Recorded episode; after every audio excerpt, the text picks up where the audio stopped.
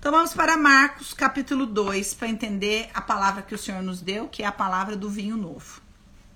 Então diz assim, é, Marcos capítulo 2, versículo 18. Ora, os discípulos de João e os fariseus jejuavam e foram e disseram-lhe, disseram para Jesus, porque jejuam os discípulos de João e os dos fariseus e não jejuam os teus discípulos.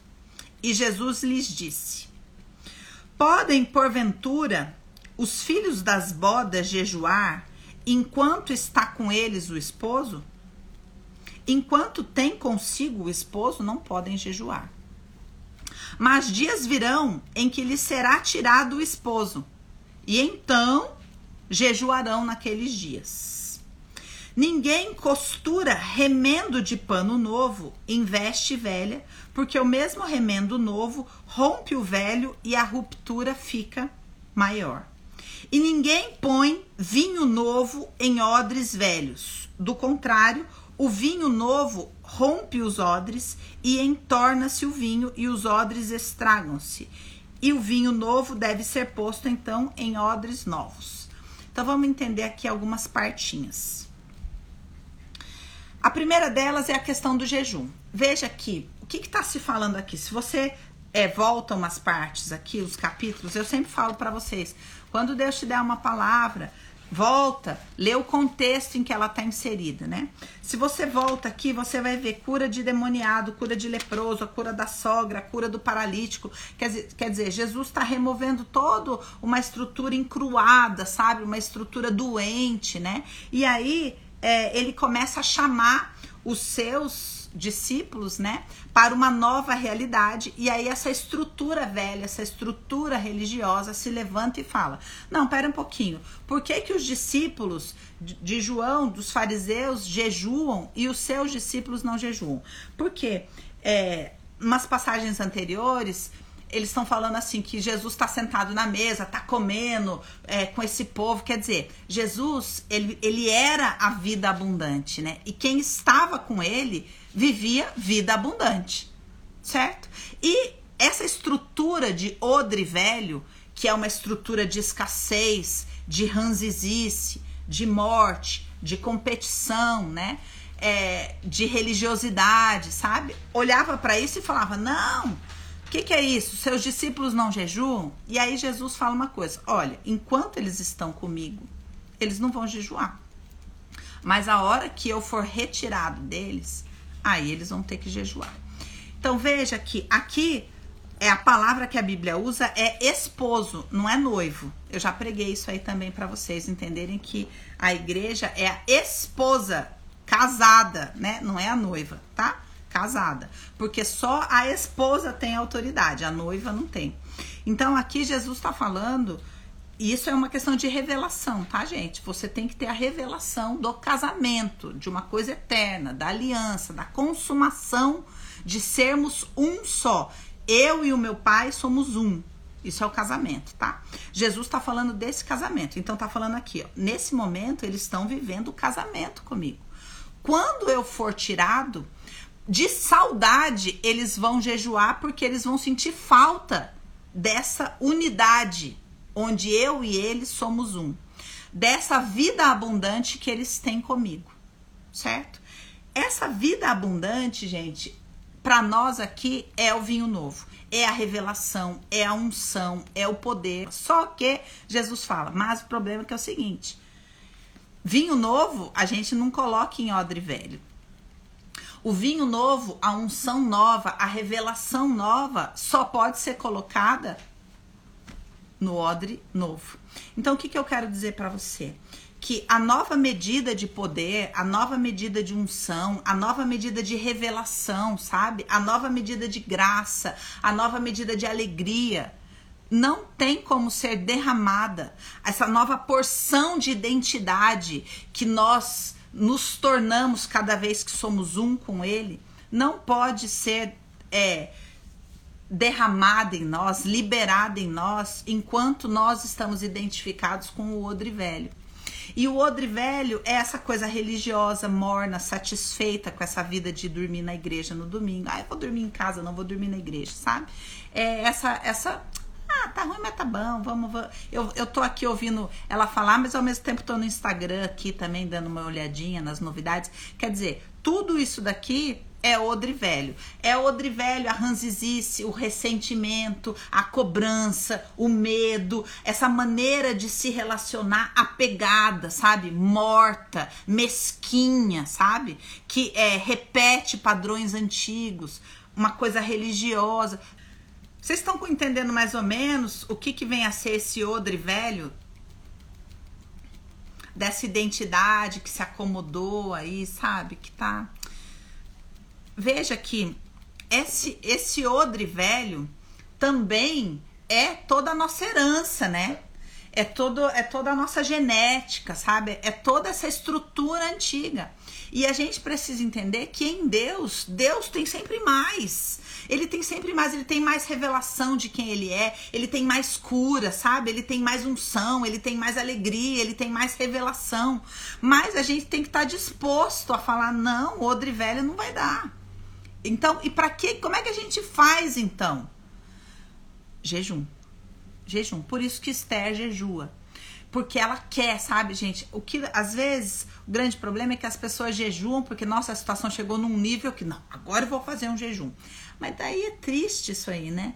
Porque a proposta do jejum, a proposta da oração é quando tem uma parte lá no profundo do seu coração que fala: Nossa, que saudade do meu marido, sabe? Que saudade, que saudade, eu preciso daquela comunhão que me renova. É isso que leva Esther a jejuar, né? E aí, juntando com Esther, quando, quando Esther entende, veja que quando é, o tio dela vai falar com ela, ele chega para ela e fala assim: Esther, olha, a situação é essa, essa e essa. Não pense que é só porque você tá nessa posição de rainha não vai te acontecer nada porque vai te acontecer. Se você não se posicionar, vai te acontecer. Então, o que, que a gente precisa entender em termos espirituais? É, em termos espirituais, a gente precisa entender que Esther era rainha peronomútil. Entendeu? Ela já era rainha. Pô, já sou rainha. Pô, já sou convertido. Pô, já sou crente. Pô, minha vida já tá boa. Tava boa a vida de Esther. Tava ótima a vida de Esther. Só que ela tava atrasada. Entendeu? Tava atrasada. Porque ela não tinha se posicionado espiritualmente na identidade dela. Então a gente precisa entender que aos olhos de Deus, em termos de identidade, nós estamos sempre atrasados estamos sempre atrasados. Por quê? Porque esse processo de identidade é um processo de resgate, né? É um processo de restauração. Não é um processo de eu tô indo para lá, então a hora que eu chegar tá tudo bem. Não, é um processo de volta, é um processo de restauração. Então, por conta disso, a gente tá sempre atrasado. Então, quando Esther se jejua, ela jejua e ela se adorna de maneira diferente. Então ela bota roupas, ela tem uma atitude que ela nunca teve. Ela abandona o odre velho para se aproximar do rei com uma outra identidade, com uma outra atitude, e é isso que precisa acontecer em nós, tá? Agora, para acontecer isso, é que a gente vai fazer uma caminhadinha aqui na nossa na nossa conversa, tá? É, nessa caminhadinha, o que, que eu quero que você entenda? o principal daquilo que Deus quer falar conosco aqui é do vinho novo em termos de unção. Então, é, eu queria que você entendesse que quando Deus fala de vinho novo conosco, ele está falando de unção. Certo?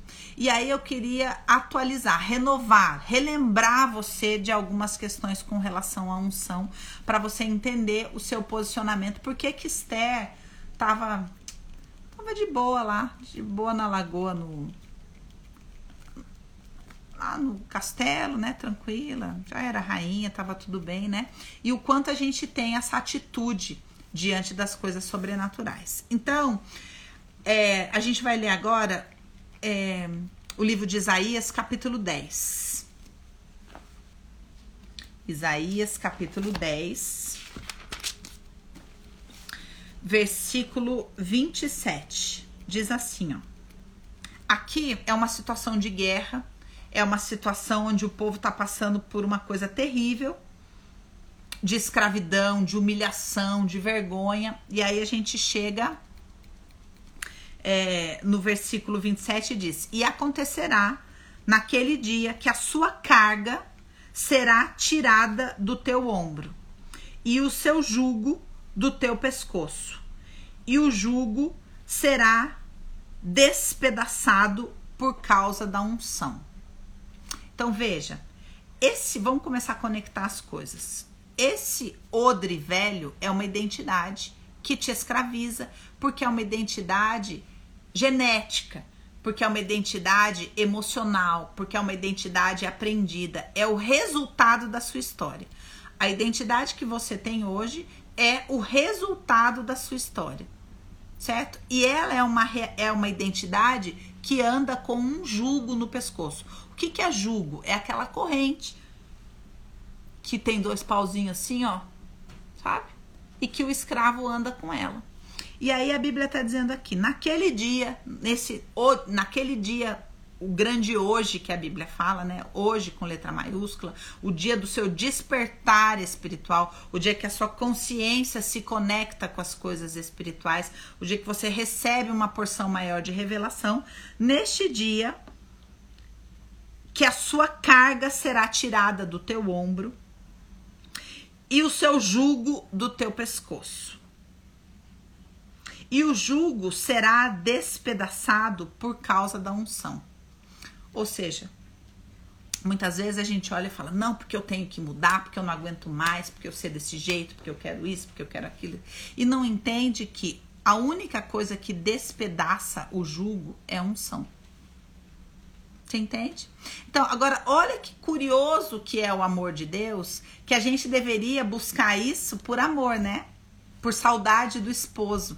Mas como a gente morreu esqueceu de deitar, a gente precisa de um decreto de morte contra nós. A gente precisa de uma situação terrível, de ameaça, de vergonha. A gente precisa que a situação aqui fora fique terrível para a gente acordar e falar: é, acho que eu vou ter que Vou ter que jejuar para despertar espiritualmente e buscar essa unção, entendendo que só a unção quebra o jugo. Entende? Sabe esse odre velho que você, nessas alturas do campeonato, né? No fim da estação, acabando tudo, as portas de uma nova estação, você já deve estar tá bem cansado desse odre velho, né? Eu tô. Eu não quero mais esse odre velho. Só que o que, a gente, como pessoas espirituais, precisa compreender? Que só a unção quebra o jugo. Então a gente precisa ansiar desesperadamente por esse vinho novo. Sabe? Tem que ter uma coisa dentro de nós que fala: eu preciso desse vinho novo mais do que o ar que eu respiro, porque eu não suporto mais esse jugo. Eu não suporto mais morar dentro dessa identidade escrava. O grande problema, na verdade, é que é, muitas vezes a gente, por não entender a importância da unção, a gente desvaloriza a unção. Então vamos entender aqui o que, que eu estou falando de unção. Unção aqui eu não estou falando é, de a unção do óleo que foi derramado na cabeça da pessoa que foi ungido algum cargo. Eu não estou falando de cargo. Eu estou falando do mover sobrenatural, sabe? Eu estou chamando de unção esse mover sobrenatural da parte do Senhor. E é, tô despertando, tô relembrando você que como a gente esquece que é como a palavra do poder de Deus, que tem coisas que é só o poder de Deus, que tem coisas que é só a unção, a gente muitas vezes não trata a unção com o devido respeito. Então, veja que é, vou chamar de unção aqui a palavra que você, que Deus falou para você, que você falou, não, eu vou fazer, Deus, não esqueci, mas não hoje, sabe? Ou é, a, a, igreja que você congrega ou a própria unção que foi derramada sobre a sua vida, no caso de você ser um ungido. Eu não sei o que, que é unção para você. Só que é importante a gente entender que o mover da unção na nossa vida depende do quanto ela é valorizada, porque a gente não achou Jesus no lixo. Você entende? E qual que é o problema? Vamos conectar as coisas. Por que, que aquele povo lá é, receber um decreto de morte? Porque eles não estavam nem aí para unção. Eles escolheram a Babilônia, eles escolheram uma, uma, vida mais tranquila. A gente, a gente é crente, mas peronomútil, a gente é crente, mas disfarçado. O que a gente quer mesmo é trabalhar para poder pagar os carnês, sabe? essa galera vivia assim, com, completamente consumido pela escravidão e colocando a unção em segundo lugar. E aí qual que é o grande problema? Que a unção, quando é desprezada, ela vai minguando. Você lembra? Deixa eu achar uma passagem aqui. Olha o que a Bíblia fala pra gente sobre unção em 1 Samuel.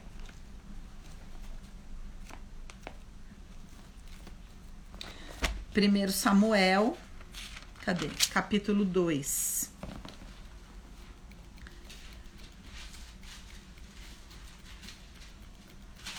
Cadê? Capítulo 2, versículo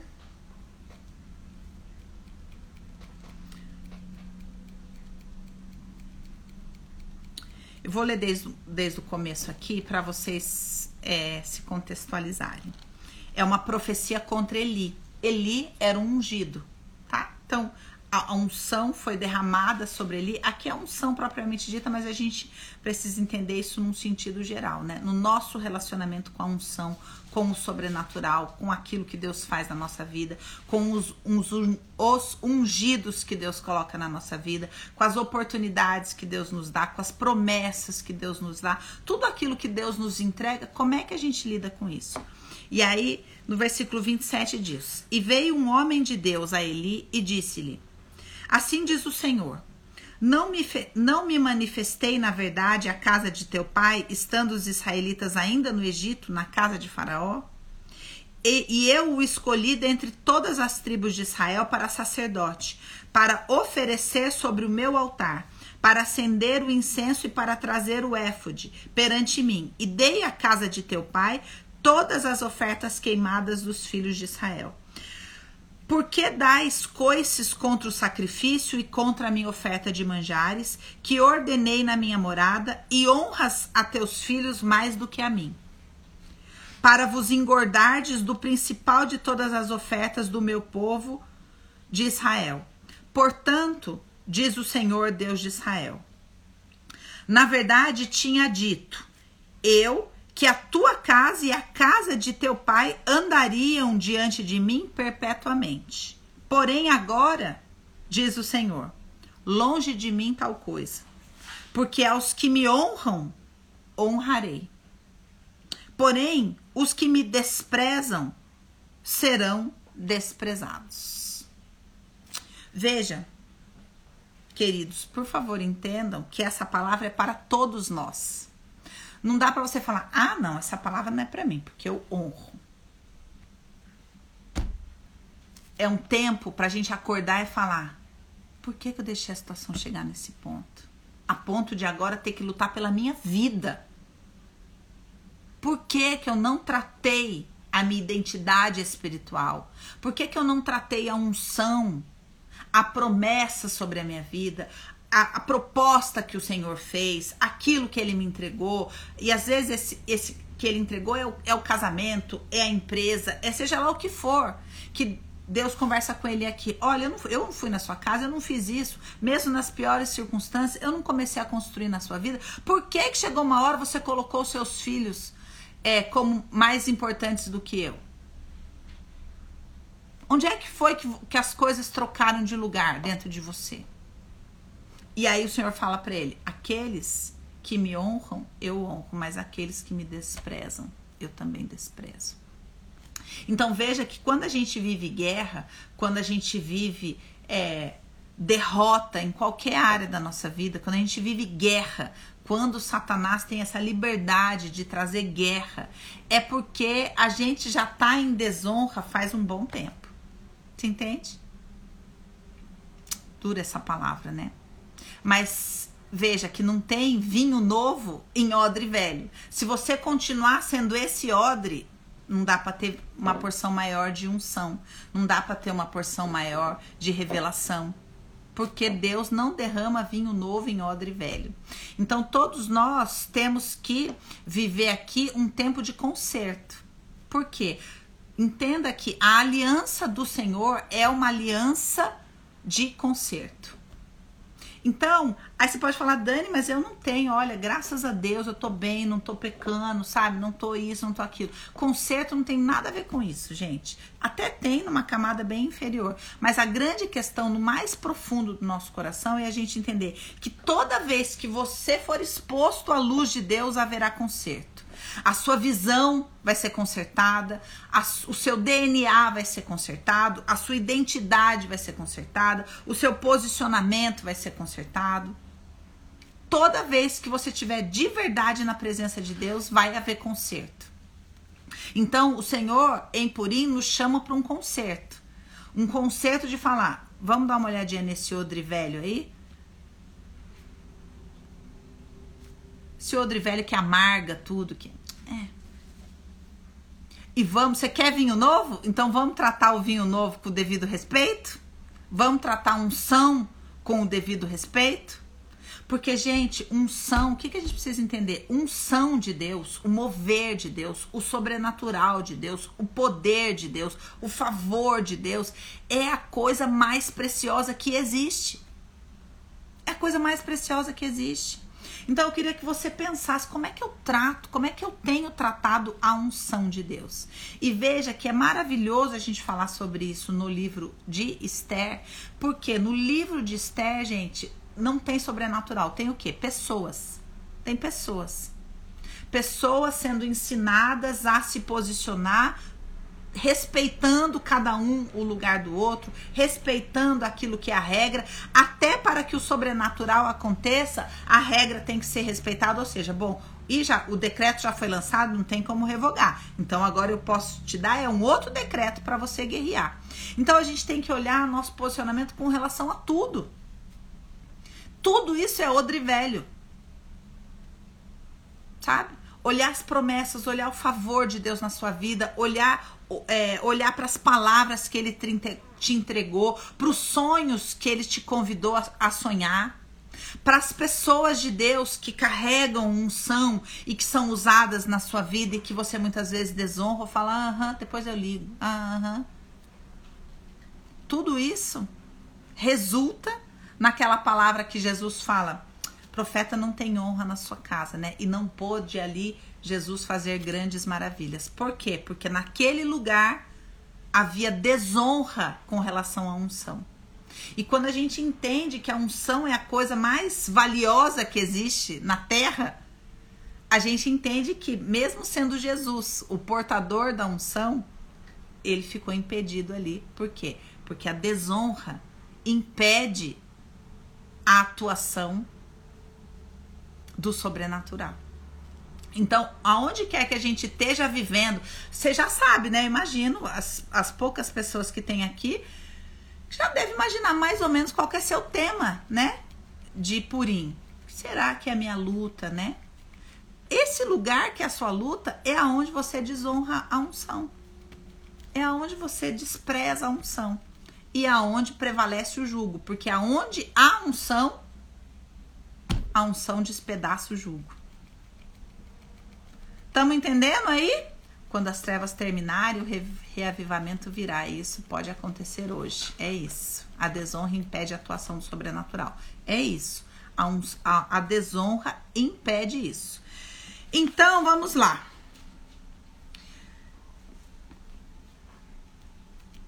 É, veja, vamos falar de unção?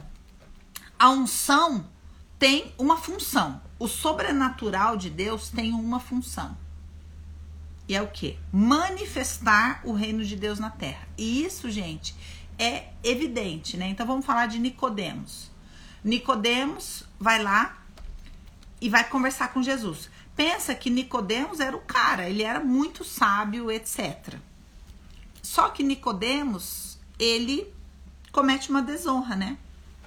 Ele vai de noite, ele reconhece a unção. Ele vê bem a unção.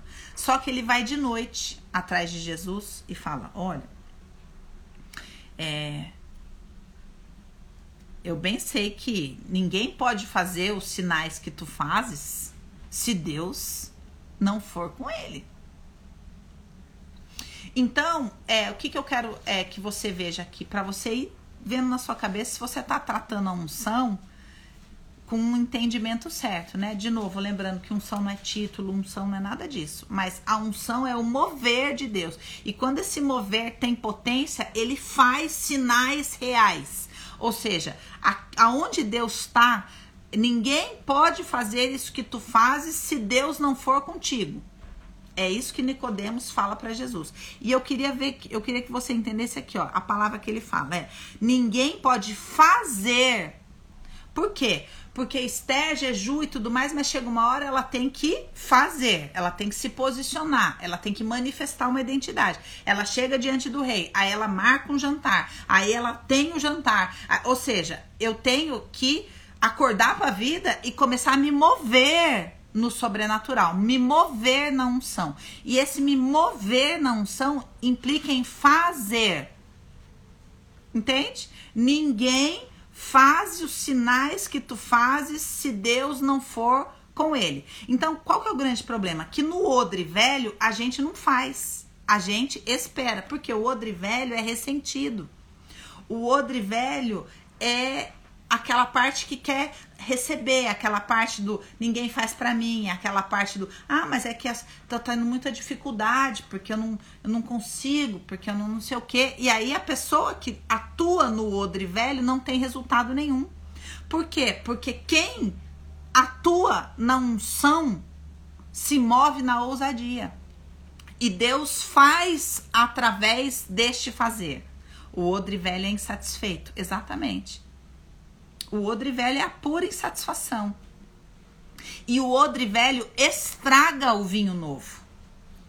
O odre velho é esse sentimento de, de impotência, de dificuldade, de ah, mas eu não sei, ah, eu não sei se eu tenho que fazer isso, eu tenho que fazer aquilo. É, a, quando você entende a unção, quando você escolhe se mover na unção, você fala: é isso, eu vou me mover no sobrenatural. E aí, meu querido, é vida ou morte porque os mornos serão vomitados. Estão entendendo os paranauê da conversa? Os mornos serão vomitados. Unção, gente, não é para morno. O sobrenatural mesmo, a cura mesmo, o milagre, a abundância não é para gente morna. Não é para gente que se move em desonra. Então, noite de concerto noite de concerto pra gente.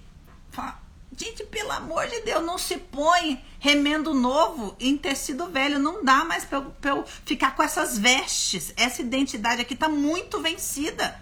Tá muito vencida. Eu preciso olhar e me arrepender, né? Da maneira como eu tenho tratado a unção de Deus na minha vida o sobrenatural de Deus na minha vida. Uma palavra que Deus te dá, gente, é de uma preciosidade. E você tem que se comprometer com aquilo. Não dá para você sair da igreja e falar, e como é que foi a palavra? Ah, foi legal. E aí você fica esperando a palavra acontecer, né? Esperar a palavra acontecer. Então é importante, gente, a gente entender o seguinte. Vamos de novo para 1 Samuel, agora capítulo 10. 1 Samuel, capítulo 10. Diz assim a palavra do Senhor. Então 1 Samuel 10, 1. Então tomou Samuel um vaso de azeite e derramou sobre a cabeça e o beijou, tá? Ungindo Saul aqui. E disse: Porventura te não tem ungido o Senhor por capitão sobre a sua herança? O que quer dizer isso? Quer dizer que quando a unção começa a ser derramada na nossa cabeça, ou seja, quando o vinho novo, quando a revelação começa a atuar mesmo na nossa cabeça, no nosso entendimento, na nossa consciência, a primeira coisa que acontece é, dentro de nós é a consciência de que o Senhor te ungiu capitão da sua herança.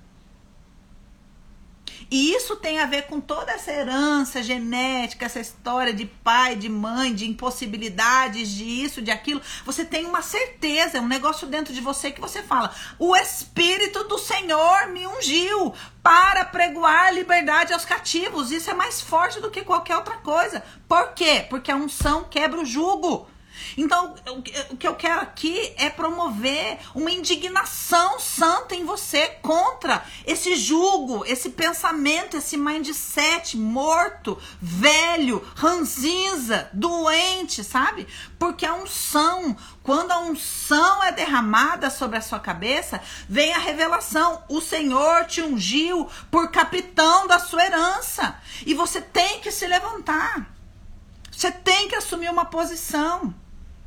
Esther jejua e faz o quê? Se levanta, se posiciona e vai com risco de morte, porque a unção faz isso dentro da gente.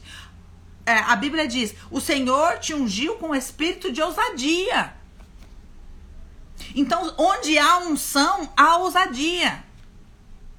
Onde há unção, há intrepidez. Onde há unção, há coragem. Onde há unção, há sinais. Onde há unção, há milagre.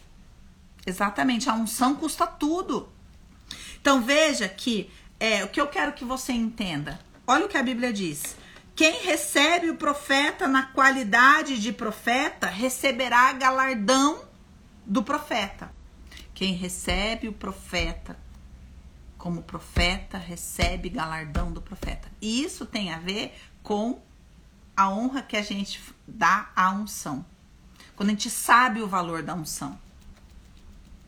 Entende? Jesus estava na cidade, mas não pôde operar grandes milagres ali. Por quê? Porque havia desonra da unção. Porque aquele povo estava preso no odre velho. Quantas vezes eu já vi gente sentado na igreja com aquela cara de no odre velho ressentido por causa disso, daquilo, daquilo, e um mover acontecendo e a pessoa porque não recebe o profeta como profeta e portanto não recebe galardão do profeta. Entende? Então, quando a gente vê é, e vê quanta gente começou junto e quanta gente foi ficando, foi ficando, foi capengando, foi ficando e, e alguns outros foram Igual aqueles cavalos que vão correndo na corrida. Eles vão tomando a frente. O que, que determina isso? O relacionamento que a pessoa tem com a unção, com o sobrenatural. O nível de comprometimento que essa pessoa tem com o sobrenatural. Por quê? Porque só a unção quebra o jugo. Só a unção quebra o jugo. Só a unção quebra o jugo do seu pescoço. Só unção te traz revelação de que você foi constituído por capitão da sua herança. Mas se você não valoriza a unção, se você é apegado no odre velho, daí não tem vinho novo. Chega dessa palhaçada. Chega dessa morte, chega dessa mornice, chega desse odre velho. Então, tudo aquilo que o Espírito conversa com a gente, a gente tem que falar: isso aqui é pendência. Isso aqui não é novidade, isso aqui não é sobre o que Deus tem para mim. Isso aqui é o que eu devia ter feito na estação passada e não fiz. Qual que é a sua posição? Tem gente aqui que tá ouvindo essa palavra e tá falando, pô, o Senhor me ungiu e eu tô fazendo o quê? Correndo atrás do vento? Vivendo de escravo porque eu não, não me comprometo com a unção?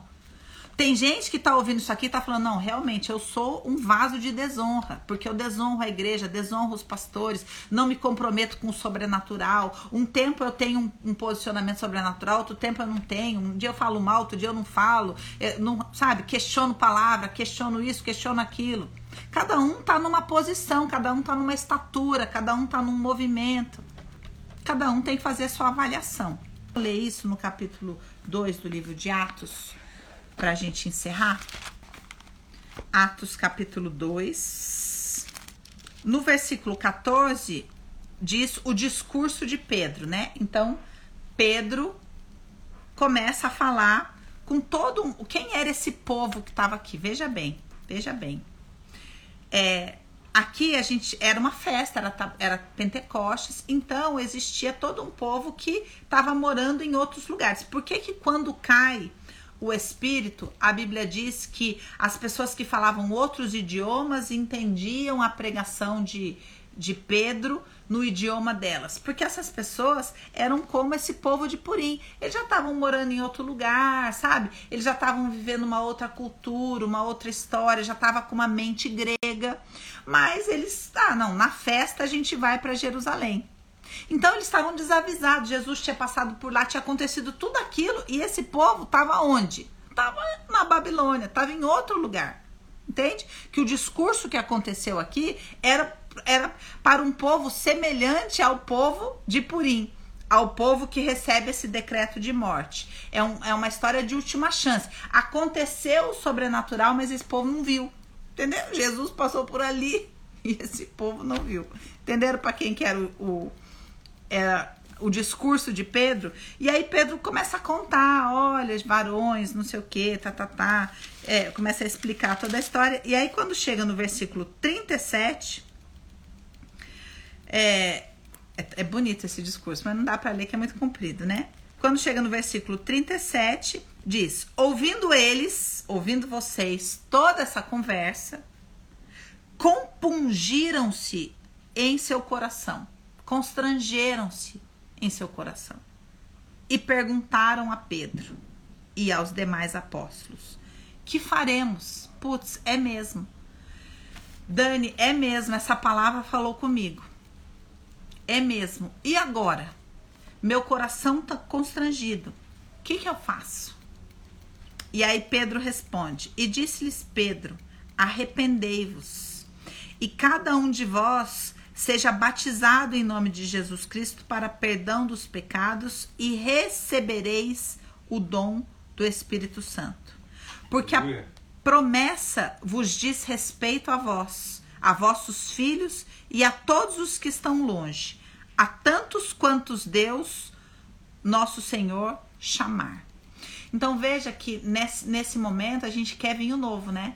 Como que eu posso ter, Dani, como que eu posso ter vinho novo? Arrependei-vos arrependei-vos de verdade para ser batizado. Gente, quando a gente é batizado, aqui a gente não está falando do falar em línguas, do ficar. Não é nada disso. A gente está falando de uma consciência profunda, de um constrangimento irreversível, de um entendimento irreversível que faz com que a gente receba o dom do Espírito Santo. O dom real dom do Espírito Santo. E o que, que vem a ser o dom do Espírito Santo? Unção. O dom do Espírito Santo é a própria unção. O Espírito Santo é unção. Só que a gente tem que ter esse momento, sabe, de profundo arrependimento, de profundo conserto, da gente olhar olhar para a unção, olhar para o seu relacionamento com o sobrenatural, olhar para o seu relacionamento com a unção, olhar para as promessas de Deus, para as palavras que Deus te dá, para as pessoas de Deus que Deus coloca sobre a sua vida. Como é que você tem lidado com isso? Você tem honrado a unção para que o sobrenatural possa acontecer ou você tem desonrado a unção? Porque está sobrecarregado o jugo, está tá apertando demais o seu pescoço e você está com muita carga sobre os seus ombros e você não consegue. Entende onde está a nossa vitória? No arrependimento, no quebrantamento profundo, profundo, sabe? Para que haja casamento para que nesse arrependimento profundo você encontre o esposo e seja fecundado mesmo no seu espírito de um entendimento novo, de uma revelação nova, de uma identidade nova, de um conserto, que haja conserto profundo dentro de você. Um conserto profundo que venha, que traga essa, o dom do Espírito Santo, a revelação, o Senhor te ungiu por capitão da sua herança. Aleluia. Olha que palavra maravilhosa. O Senhor te ungiu por capitão da sua herança. Que seja um tempo de revelação profunda, de conserto na sua casa, sabe? De arrependimento seu com o Senhor. De como é que você tem se relacionado com a unção. Para que o Senhor receba verdadeiramente o seu arrependimento e decida derramar vinho novo. Só o arrependimento transforma, muda o odre velho. Entende? A gente não tem poder sobre o vinho, a gente tem poder sobre o odre. E a única maneira que a gente tem para lidar com o odre é arrependimento real, verdadeiro, sabe? Então não estava sabendo da novidade, não estava sabendo desse mover tão gigante que foi Jesus passando por aqui. Mas e agora? O que, que eu posso fazer? Se arrepende.